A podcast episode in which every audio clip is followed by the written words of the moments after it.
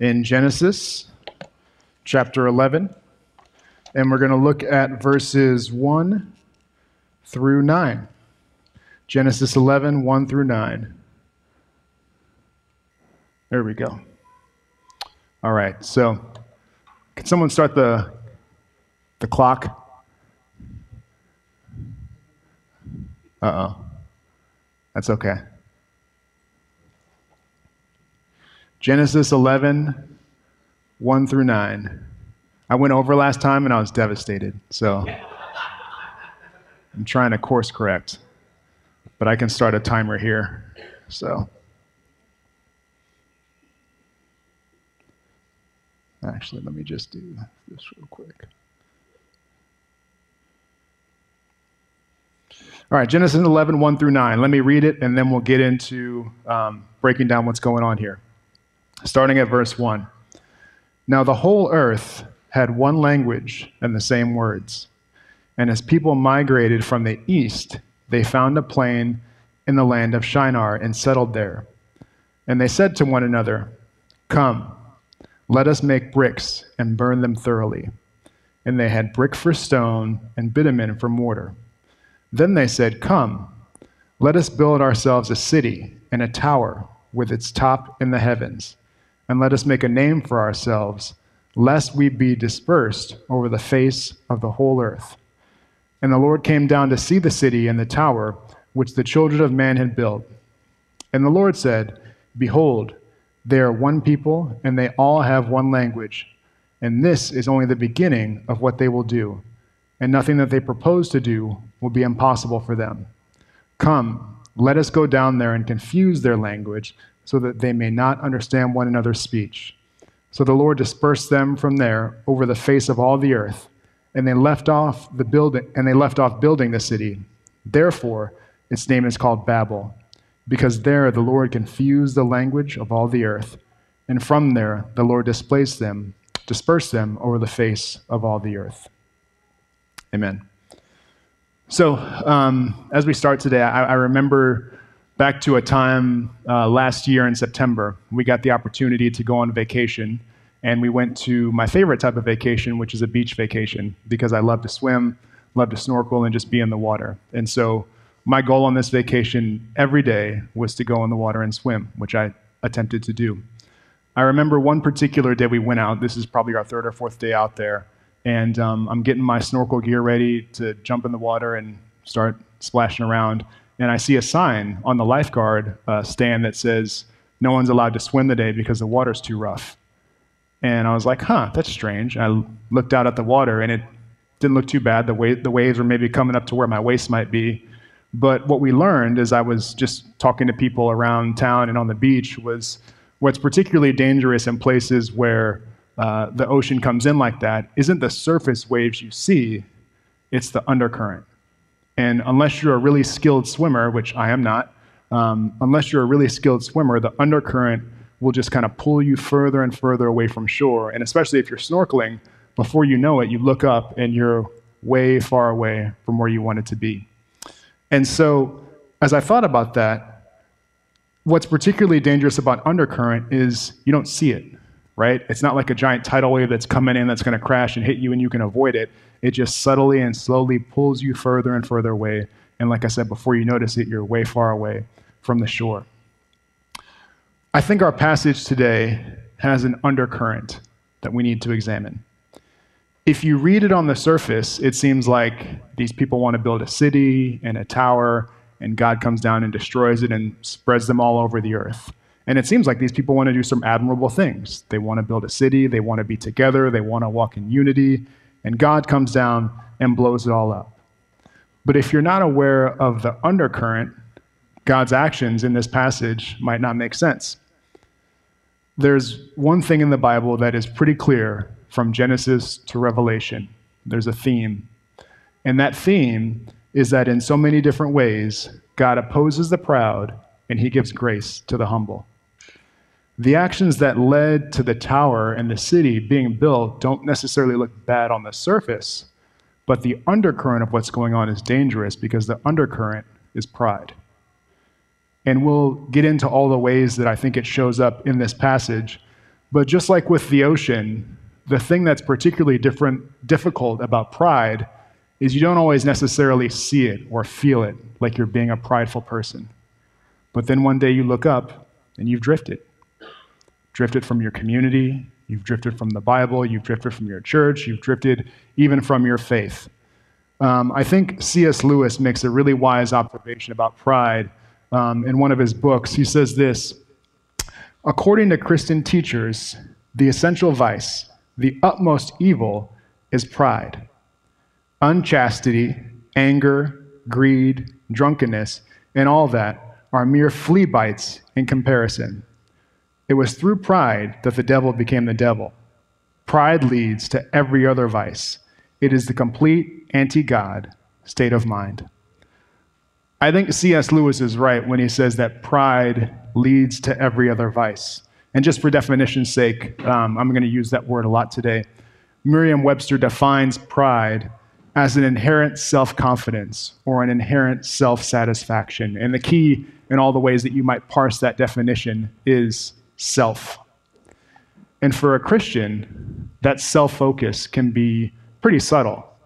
But self governance, self satisfaction, self focus, whatever you want to call it, eventually leads us into sin. It might be something really innocent when you're growing up. You think to yourself, you know, when I grow up, I want to do this or that. I want to be something or somebody. And what your pride will tell you is, you know what? You know best. And then as you grow up and become skilled or maybe achieve things in life, you think, you know, I've earned all this and I don't feel like I need to share it with anybody. And again, your pride will tell you, you know what? You know best. And then at some point, maybe later on in life, you've, you're successful, you've got everything you want out of life, and you think, you know, it's been a hard day on the job. I think I need to go to that website. Or I think I need to call that person who's not my spouse, who I have this uncompromising, poor relationship with. And your pride, again, will tell you, you know what? You know best. So it's that constant reinforcement that whatever I think, whatever I want, whatever I need to do, I am self governing and I'm self determined. And in so many ways, I know best. And it can be very subtle at first. Like I said, you can look all over the Bible and find different ways and different themes that God opposes the proud, and there are some in this passage today. So, what I want to do is first start by unpacking how pride shows up in the narrative we have here. I then want to look at how God responds to the pride of the people. And lastly, I want to examine and look at how we can embrace the opposite of pride. Because in order, to, in order to truly turn from pride, we can't just turn from pride, we have to turn to something as an alternative. So let's start just by looking at the passage today and, and how this might show up. Starting in verse 1 Now the whole earth had one language and the same words, and as people migrated from the east, they found a plain in the land of Shinar and settled there. First, the idea of people having one language. Understand that chronologically, this falls sometime after the flood and before the call of Abram or Abraham, which you get in later chapters. And answers vary on when exactly down to the year this event happened and when exactly or how people developed their own language. Did they have their own languages at the time and they spoke a common mother tongue to relate to each other? Or was this event the catalyzing event where they all truly spoke a language together and then the scattering of the people allowed them to speak their own languages? There's debate on how exactly chronologically that happens. But regardless, uh, what you see is if you look in chapter 10, um, before this, in chap- before we're in chapter 11, if you look in chapter 10, there's descriptions of Noah's sons, Shem, Ham, and Japheth. And there's descriptions of each of them having tribes and languages and descendants of their own. So this is Genesis 10, 31 and 32. These are the sons of Shem and their, cl- their clans and languages and their territories and nations. These are the clans of Noah's son according to their lines of descent within their nations. From these, the nations spread out all over the earth after the flood. So the description of Shem's descendants and their languages lets us know, like I said, that this event occurred sometime during Shem's life, but after the flood. And again, you, people could debate when exactly the actual pinpoint year was. But the Tower of Babel is what catalyzed the scattering of people that you read about in Genesis 10:32. Now, before they scatter, you have a group of people who are settling down in a land called Shinar. And what's significant about this, and what I think it's foreshadowing, is the direction that the people are going. It, it gives us a, a clue into the undercurrent that's at work here. The direction they head is eastward. Other commentators talk about this, and Pete actually put it in a previous discussion guide that if you read Genesis, there's this common theme of people moving east, and east being a direction away from God's presence. So Adam and Eve are sent eastward out of the garden. Cain is sent eastward from God's presence. And here, the people migrate east and settle in a land called Shinar, which I think gives us some subtle indication that something is about to go wrong. And I think we get more evidence of things going wrong as you go on and kind of dig underneath the surface of what's happening. For example, remember in chapter 9 what God had told Noah.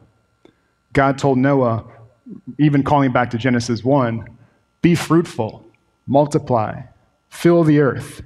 And here we get the description that the people are moving east, but not just east. We also get a description that they're doing the opposite of what God told Noah to do. They decide, we're going to build a tower, we're going to be together, and this tower is going to go up to the heavens. Come, let us build ourselves a city and a tower with its top in the heavens, and let us make a name for ourselves, lest we be displaced over the face of the whole earth. Do you notice how the logic is almost the exact opposite of what God told them to do in Genesis 9? So it seems like there's this innocent kind of settling down and building shelter and making a name for ourselves, but it has its roots in the dangerous undercurrent of pride. So, just like I said earlier, yourself can kind of tell you things, and your pride just rubber stamps it and confirmed it. And for them, their self said, You know, we should build a tower in a city. And their pride said, You know best. I remember when I was a kid, my parents used to tell me to do chores first and foremost, but also how to do my chores. So, for example, uh, washing the dishes. Rinse the dishes off first, put the dishes in the dishwasher, dry the dishes, then put them away. Now, me being a kid who knew everything, um, I decided, you know, I'll wash the dishes, but I can figure this out myself. I really don't need to rinse them off. I really don't need to dry them. The dishwasher is good enough by itself. I'm just going to shove them all in there, let the dishwasher run, and then just throw them back in the cabinet. And every time I would do that, my parents would come home, the dishes would be, have spots all over them, there'd be food particles everywhere, and they would make me do it again. I'd get corrected. And what caused me to think I could do things my own way was, as a kid, my pride. What my pride was telling me was hey, you're not disobeying them, you're still doing the dishes, you're just adding your own twist to it. And that's what pride tells us. We can have our own way. We can obey what we're being told, but also figure out our own way to do it ourselves, which ultimately is really in itself disobedience. That's what pride does. And that's why C.S. Lewis, I think, has it right when he says pride is the root of all types of other sins. In this passage, you can see types of other sins sort of taking root in what might be happening. First and foremost, if you look at the construction of the tower itself. In verse 3, it says, They said to one another, Come, let us make bricks and burn them thoroughly. They had brick for stone and bitumen for mortar.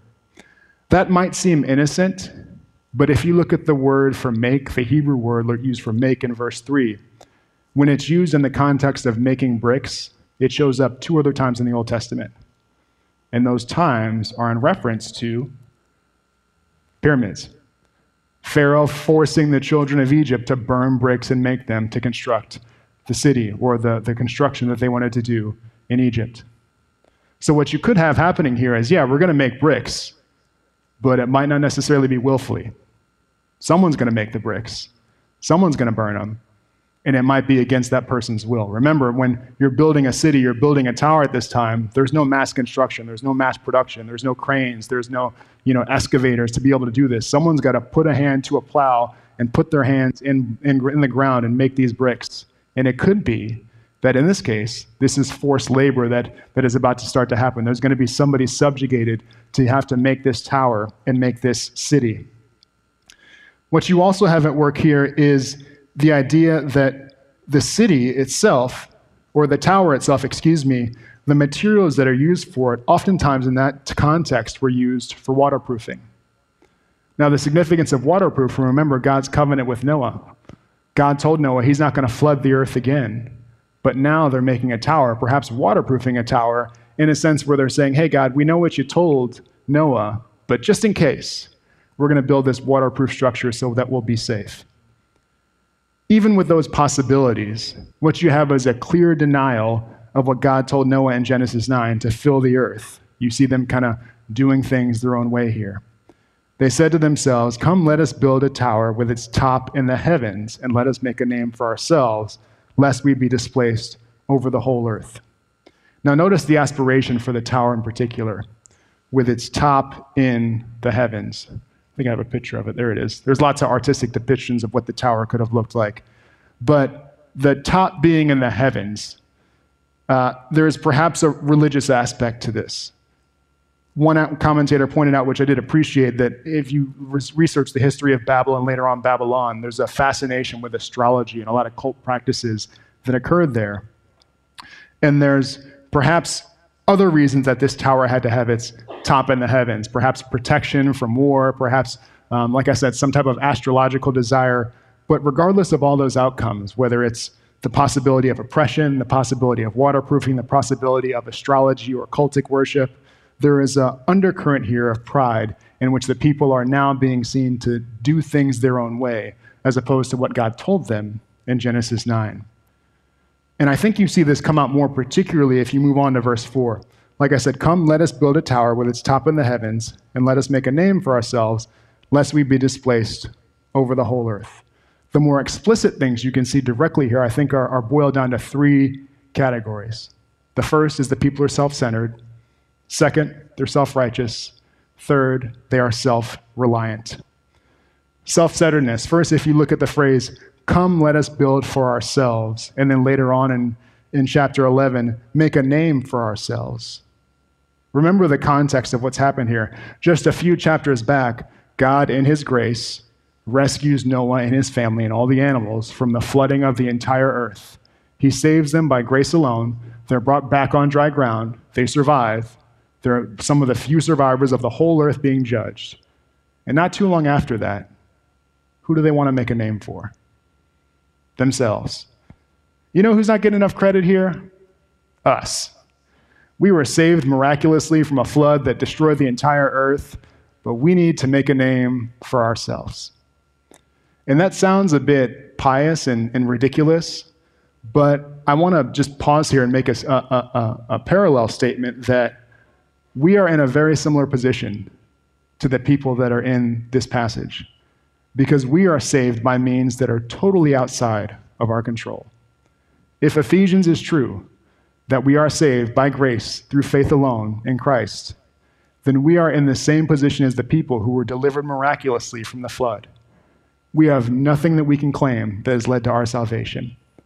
So if it sounds ridiculous for them to want to make a name for themselves, consider what it sounds like for us when we were dead in sin dead in our transgressions, God miraculously saves us through the mercy of Jesus. Consider what it sounds like when we desire to make a name for ourselves. We're in the same position as the people were. I like the way that Tony Evans puts it. He, he had a nice commentary on this part of the passage. He says that the people were like teenagers. They didn't mind reaping the benefits of God's protection and provision, but they didn't want to recognize God or live according to his rules. I was like that when I was a teenager. I didn't pay any bills, I didn't pay my insurance, I didn't work, I didn't do my laundry, but I was like, hey, mom and dad, don't crowd me. I want to be treated like an adult. It's you want the best of both worlds. You want your autonomy, but you still certainly don't mind reaping the benefits of the protection and provision that you get. And like I said, we can commit the same type of mistake if we're not careful. There's another aspect of pride here that's, that's subtle. And it's not, again, that people waving their fist at God and saying they don't want Him, but it's self righteousness. This is where the people say, we want a city with its top in, we want a tower with its top in the heavens. Like I said, heavens here is a broad term. It can mean sky, it can mean stars, it can mean universe, but it's essentially saying we want to build a tower that's going to carry us into an unknown realm. And remember back to God's command, you're supposed to fill the earth and, and subdue it, be among the livestock and on the ground. But here they're saying the opposite. We want to transcend into the unknown. Now, what's interesting is even if you read back to Genesis 6, the description of how Noah interacts with God, it says that Noah found favor in the eyes of the Lord. And then there's the story of deliverance, the story of the ark, and everything that comes after that, the, the depicting of grace. But what's opposite of that is that here the people are saying, We don't need to find favor in your eyes, God. We'll make our way to be able to be recognizable by you. Essentially, we'll make our way from earth to you, as opposed to you having to look down and find favor and see us. That concept, that idea that we'll make a way for God to know us or accept us, is the foundation of many other religions. It's essentially, I, I can live good enough in some way, shape, or form to merit God's approval. And there are even Christians who live like that, where I, have been saved by grace, but now I can live in ways that will merit God to give me the things that I want out of life. All of that is pride at work.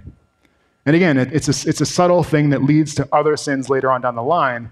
Here we have self centeredness, we have self righteousness, and lastly, self reliance. The people were told to fill the earth, but they decide to do it their own way. They know best. And it's a community decision. They consult, they talk among themselves, and no one seems to remember the covenant that God made with Noah. What's interesting is that Noah is probably around at this time. And he doesn't seem to object, like, yeah, we should make a name for ourselves. That sounds great. I was delivered miraculously, and God made a covenant with me, but making a name for ourselves sounds like a good idea. They consult among themselves, and they are self reliant and decide to do what they'd like to do. Like I said, there are some good intentions that possibly at work here. They want to be protected, they want to be unified, they want to be in some ways significant. But all of those good intentions, apart from God's direction, are simply manifestations of our pride. That's why Proverbs starts off with the fear of the Lord is the beginning of wisdom. If you fear the Lord, then you understand and can discern his will. Trust not in your own understanding. But if God is just a consultant to give you what you want out of life, then the undercurrent of pride will just pull you further and further into different types of sin. So, in this case, self centeredness, self righteousness, self reliance, these are all subtle patterns that lead to bigger sins. And what's particularly dangerous about all these things is that they can lead to worldly success. It's possible that if, the, if God would have allowed it to continue, the people could have completed the city. They could have built something that was magnificent, and we'd read about them in the history books, and we'd applaud them for their ingenuity, their bravery, their work ethic, and all of that would have been a manifestation of their pride. Like I said, pride is dangerous because it can bring worldly success. There are uh, stories of more than one famous musician rehearsing for the big show or the big concert, and during rehearsal, someone messes up a backup dancer's off, the stage isn't right, the lighting's off, the music isn't quite at the right levels. In mid rehearsal, the artist would say, Hey, who messed up? You? You're fired. And they just fire the person on the spot. I say the artist because you can read stories about Prince doing this, um, but lots of artists would have that same sort of self centeredness. If you mess up in my rehearsal, you're fired. If you mess up around me, you're gone. Self centeredness, self righteousness, I'm a human that messes up, but if you mess up, see you later. And like I said, the reason people do that is because it gets results. There are lots of great musicians who have that kind of attitude because it leads to worldly success. But Jesus, when he was speaking to, in parables, told a story about a man who had lots of worldly success that led him to, uh, into a lot of wealth. And that wealth led the man to be self directed and build bigger barns to hold his wealth. This is what Jesus had to say about the man. The man says, And I will say to my soul, Soul, you have ample goods laid up for many years. Relax, eat, drink, be merry. But God said to him, Fool, this night your soul is required of you. The things that you have prepared, whose will they be? So it is with the one who lays up treasure for himself and is not rich towards God. So, Jesus' words about someone who walks in pride and doesn't consult God or acknowledge God, but has lots of worldly success fool. Fool. And it's possible that there are people today who have incredible amounts of worldly success who might hear those words from Jesus at the end of their life. That's pretty scary and that's pretty sobering. But if you have that lens, when the Lord comes down to Babel and stops all of this from happening, it actually sounds like grace and not God being a micromanager and just being jealous of the fact that the people are making something that's tall. The tower could have been like Egypt. It could have been like Pharaoh, where this goes on a little longer and God has to send plagues and have a whole dramatic parting of the Red Sea where a lot of people face catastrophe because Pharaoh was prideful and didn't want to do what God said. But God disciplines those he loves. And here, he intervenes a bit earlier. So that's how pride shows up self reliance, self satisfaction, all focused on self. But when we look at how God deals with it, picking up in verse 5, I think we'll see that there, like I said, is grace at work here and not just God being a micromanager. Again, verse 5 The Lord came down to the city and the tower which the children of man had built, and the Lord said, Behold, they are all one people, they all have one language, and this is only the beginning of what they will do. And nothing that they propose to do will be impossible for them. Come, let us go down and confuse their language, so that they may not understand one another's speech. So the Lord dispersed them from there all over the face of the earth, and they left off building the city. Therefore, its name is called Babel, because there the Lord confused the language of all the earth. And from there the Lord dispersed them over the face of all the earth. So he confuses their language. He sends them out to go all over the earth, like he told them. And Babel, the city and the tower, are known throughout parts of the Old Testament, later translated Babylon. This is where people fall into sin. This is a city that's typically known for its idolatry. The Israelites are actually taken captive here in later parts of the Old Testament. So it is a city, but it's not the one that the people thought it would be. Now, you could end the sermon and you could end the story here and say, well, I guess the lesson here to be learned is that pride is bad and we shouldn't be prideful or else God will oppose us. And that is right and that is true. Pride is bad. We shouldn't be prideful or God will oppose us like he did the people at the Tower of Babel. But if we only look at it through that lens, we run the risk of going in circles. Because essentially, what we're saying at this point is, I myself will be less prideful. I will self direct myself to be less self directed it's a vicious circle. You kind of just turn in on yourself, which is why we can't just turn from pride. We have to turn to something. And to do that, I think we have to zoom out a bit from what's going on in this passage and look at how it relates to the broader Old Testament narrative, which we're going to talk about next week, but I'll give you a little preview. Right after chapter 11 and chapter 12, we meet a man named Abram. And in Genesis 12, God promises Abram to be made a father of many nations. And these are nations, by the way, that God just created by scattering them all over the world. So while God opposes the proud, he doesn't abandon them. God promises Abram, not long after Babel, and that shows us that God works despite our mistakes, despite our sin, and even despite our pride.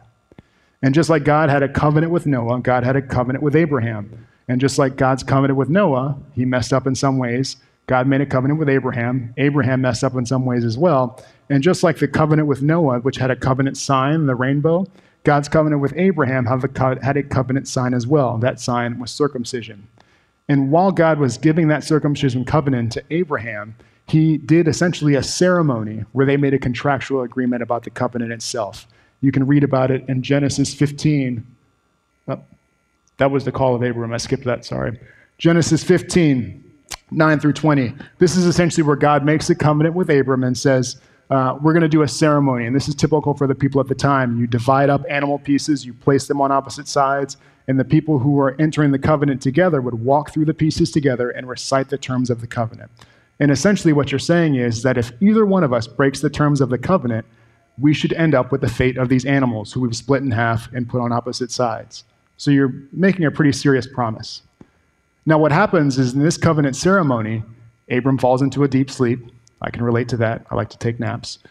Abram falls asleep. God passes through the animal pieces himself, essentially saying, I will be the one who is liable if either of us breaks this covenant. So, this points us to the fact that one, we do all fail, and God has a plan for that. Because Abram failed, Adam failed, Noah failed, and what this points us to ultimately is Jesus, the one who does suffer and who is mistreated for all of our failings to uphold God's covenant promise. Abram, Noah, Adam, me, you, we all fail. And God keeps his word despite our failures. You see it come together so beautifully if you read all of the not all of the gospels many of the gospels start with a, a, a, family lineage a history a tracing of people and this one starts at abraham and goes all the way to Jesus. So, what this shows us is that God had a plan from the beginning, going back to Adam, but even at Abraham, God had a plan to redeem his people. And if you were to take and look up the history of each of these people, which we can't do today, I think we've done this in other sermons, all of them have major mistakes, major missteps, major sin in their life. And it ends with Jesus, who is called the Christ. So God had a plan from the beginning to redeem us from our sin and to redeem us from our pride. I like even the, the end of verse 11 there. It talks about the people being deported to Babylon. So we're going in circles. We're committing the same sins. We're ending up in the same place. And it ends with Jesus. God had a plan from the beginning. Acts 17 26 says this well From one man, he created all the nations, that they should inhabit the whole earth. He marked out their appointed times in history and their boundaries of their lands. And God did this so that they would seek him and perhaps reach out to him and find him, though he is not far from any of us. So God had a plan from the beginning. So, again, the message of this sermon and the message of Babylon could be don't be prideful, or else God will oppose you, which is good and true. But if you look at the trajectory of Babylon through the broader lens of Scripture, what we see is that God pursues prideful, arrogant, sinful, and rebellious people and wins them back to himself by laying down his life for us. And if that's true, you know what that should make us? Humble. Now, if our pursuit of humility is just another exercise in getting wrapped around ourselves and thinking of ways that we can improve ourselves, then it's really just pride. But if our humility starts with a recognition that God does what we cannot do, God rescues us from the sin that we cannot save ourselves from, God rescues us and pulls us from that dangerous undercurrent that we can't swim out of ourselves, then we can embrace true humility. In order to turn from pride, we have to turn to Jesus. If pride is this dangerous undercurrent that sort of just gradually pulls you into all types of sin, embracing Jesus means humbling yourself and saying, I can't beat this on my own. I need the power of the Spirit, the work of the gospel to help me break free from this sin. Almost like if you were pulled out by the ocean or pulled out by the undercurrent into the deep ocean, you would need a life jacket to keep you from drowning. The Spirit is like that life jacket, it keeps you from drowning in your pride. Now, I think the analogy, what I appreciate about that imagery is if you have a life jacket on and you want to get back to shore, guess what you have to do? Kick your legs. You still have to swim. So we are recipients of grace. The gospel does make us new. The gospel does keep us from drowning in sin, and we still have to fight our sin. It's a both and. So, God's response to pride is not just saying, I'm going to scatter these people and hope that they learn a lesson. God's response to pride is ultimately being faithful by sending us Jesus to redeem us from our pride and from all the other sins that it results in. And again, in order to turn from pride, we must turn to Jesus. So, what does it look like to swim back to shore? What does it look like to actually kick your legs and seek to get back from where sin and pride has pulled me and you and all of us to? Turning from pride and turning to Jesus does not mean we just walk around and, you know, try to be humble and look at the ground and have, have our tail between our legs and you first. No, you first. No, you first. Like, you know, that kind of like self centered, I'm going to be a really nice person to show how humble I am. I actually appreciate that. I think there is a real depiction of what this looks like in Scripture. It's not just feeling sorry for yourself. If you look in Acts 2, there is a description of people living humbly in light of what Jesus has done for them. This is almost a symmetrical story to Babel, but it's the good version of it and not the negative version of it. Acts 2, this is after Jesus is crucified, his early followers are gathered, and this is a description of what takes place. When the day of Pentecost arrived, they were all there together in one place. And suddenly there came from heaven a sound like a mighty rushing wind, and it filled the entire house where they were sitting. And divided tongues of fire um, appeared as to rest on them. And they were filled with the Holy Spirit and began to speak to one another in tongues as the Spirit gave utterance. Now, they were dwelling in, now there were dwelling in Jerusalem Jews, devout men of every nation under heaven. And at this sound, the multitude came together, and they were bewildered, because each one was hearing them speak in his own language. And they were amazed and astonished, saying, Are these not uh, are these not speaking Galileans? How is it not that we hear, each of us in his own native language? Parthians, Medes, Elamites, and residents of Mesopotamia, Judea and Cappadocia, Pontus and Asia, Phrygia and Pamphylia, Egypt, and parts of Libya, belonging to Cyrene and visitors of Rome, both Jews, proselytes, Cretians, Arabians, we hear them telling in our own tongues the mighty works of God. And all were amazed and perplexed, saying to one another, What does this mean? But others, mocking them, said, They are filled with new wine. Can someone bring me a water bottle? Perfect timing. Thank you.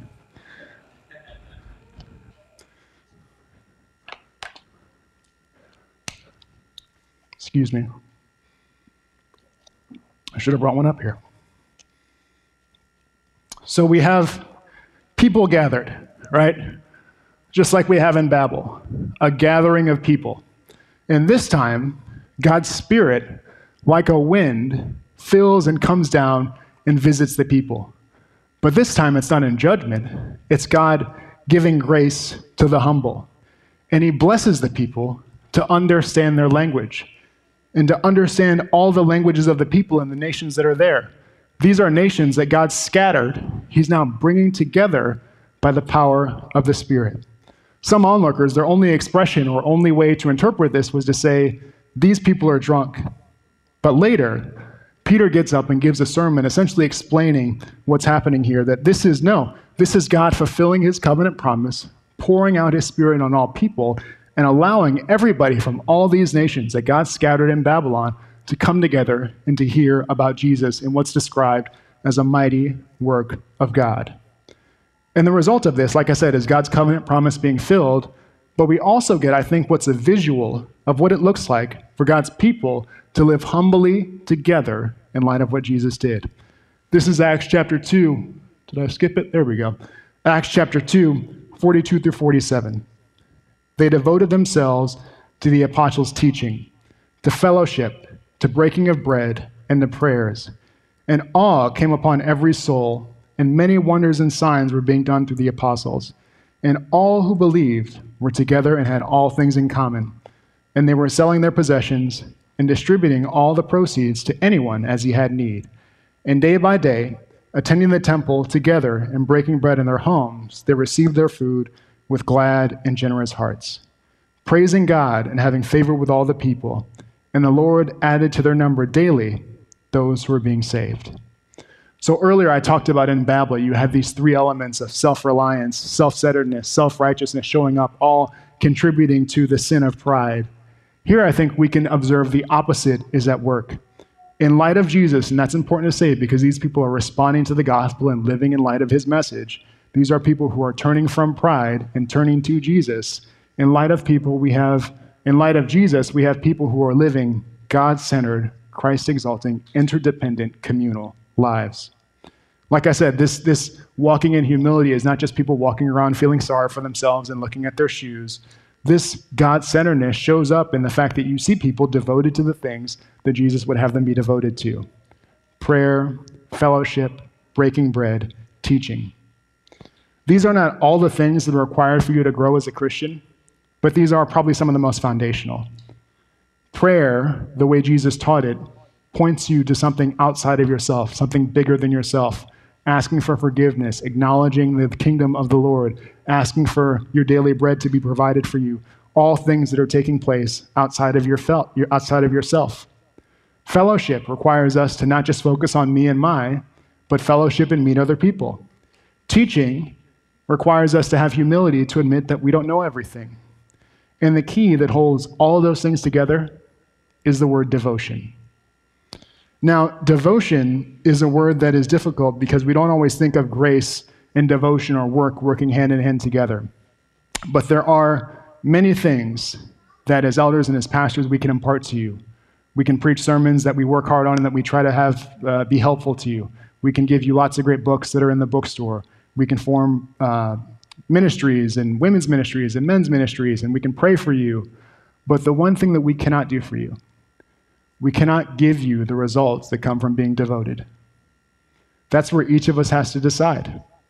Do I want to go to GCC tonight? Do I want to watch sports?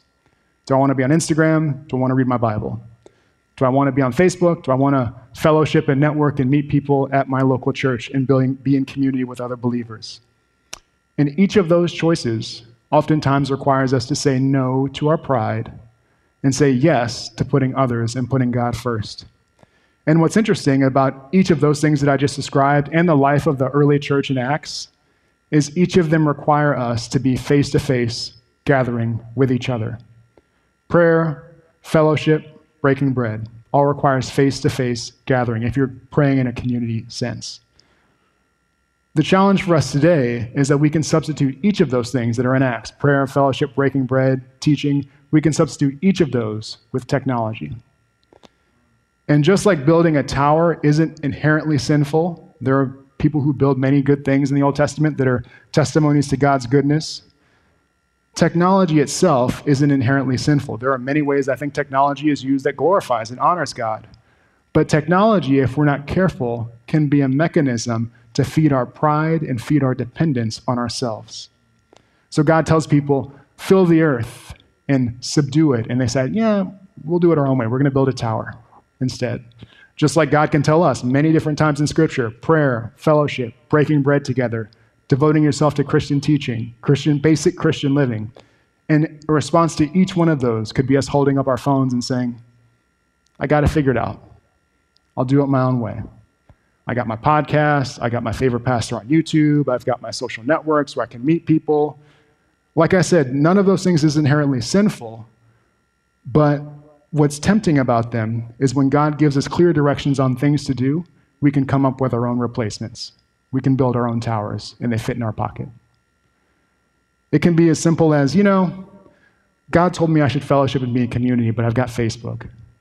I should join a church and submit to local elders and leaders, but I've got my favorite pastor on YouTube. I should read my Bible, but I got my podcast. I use all of those things. I like podcasts. I like being and seeing what people post on social networks at times, at times not.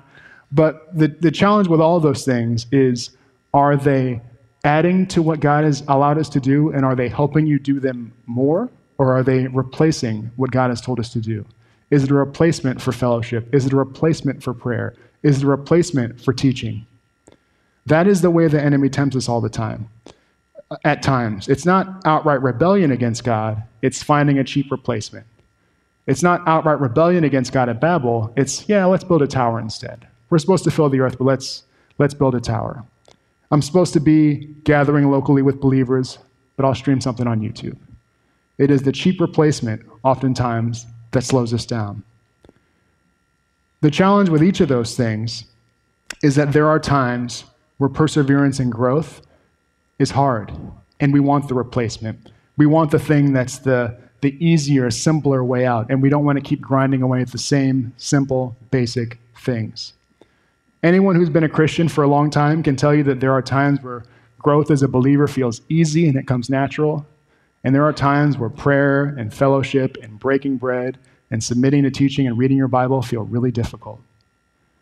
And the, uh, the thing that can spur the growth in those seasons, for better or for worse, is community. Community is an amplifier of the direction that we go. In Babel, you see it at work. Come, let us build for ourselves. They, they build a communal consensus. This is a good idea. And you see it in Acts. Together, praying, breaking bread, fellowshipping. Community will amplify your direction for better or for worse. There's a difference in Acts and Babel. One shows pride, and God opposes them. One shows humility, God shows grace to them. Each of us have a choice today in the type of community that we want to build. It's the same choice that the onlookers in Acts 2 had. After this amazing event happens where people can hear in their own language the gospel for the first time, God unites the nations that have been scattered and they're allowed to hear about Jesus and come together. The people who were onlooking said, These people must be drunk. There's no other way to explain what's going on here. And Peter said to them, No, this is the gospel, and this is the response that each of us, as onlookers to God's grace, can respond to. It says this Acts 2:37. Now when they heard this, they were cut to the heart, and Peter said to the rest of the apostles, "Brothers, what shall we do?" And Peter said to them, "Repent, be baptized, each one of you, in the name of Jesus Christ for the forgiveness of your sins, and you will receive the gift of the Holy Spirit." So turning from pride is not just turning to a better version of yourself, it is turning to Jesus. In order to turn from pride, we have to turn to Jesus. And the first step in that, as Peter said very clearly, is to repent and be baptized. After you've been baptized, our ongoing recognition of the need for Jesus' work in our lives is to take communion, to remind ourselves that his body was broken for us, that his blood was shed for us. And he did that so that we can turn from our pride and turn from our sin and turn to him and receive grace. Thanks for taking a minute to watch this video. My name is Pastor Chris Moran. I'm one of the pastors at Eternal City Church in Wilkinsburg, Pennsylvania. Eternal City is a church that values biblical authority. We teach the Bible verse by verse, week by week, and we are seeking to eventually preach the whole way through the Bible. We believe that Jesus is God as he claimed to be, and his person and work are the center of the entire Bible. We believe that the Great Commission is still relevant today for Christians, that Christians are to go and make disciples of all nations, baptizing them in the name of the Father, in the name of the Son, and in the name of the Holy Spirit, teaching disciples to obey all that Jesus commanded. Eternal City is a church that values diversity, in that we are a church of all kinds of people, cultures, classes, colors, and capacities. We are a church that values community and we seek to see our members hold one another accountable and build each other up in discipleship. We are a church that has a plurality of leadership, four pastors and deacons who are servants who serve under the pastors. If this sounds like an interesting church to you, we would love for you to visit our website to find out more about us, eternalcity.org, or come visit us on Sunday evenings at 5 p.m., 1300 Swissvale Avenue, Wilkinsburg, PA 15221. Hope to see you soon.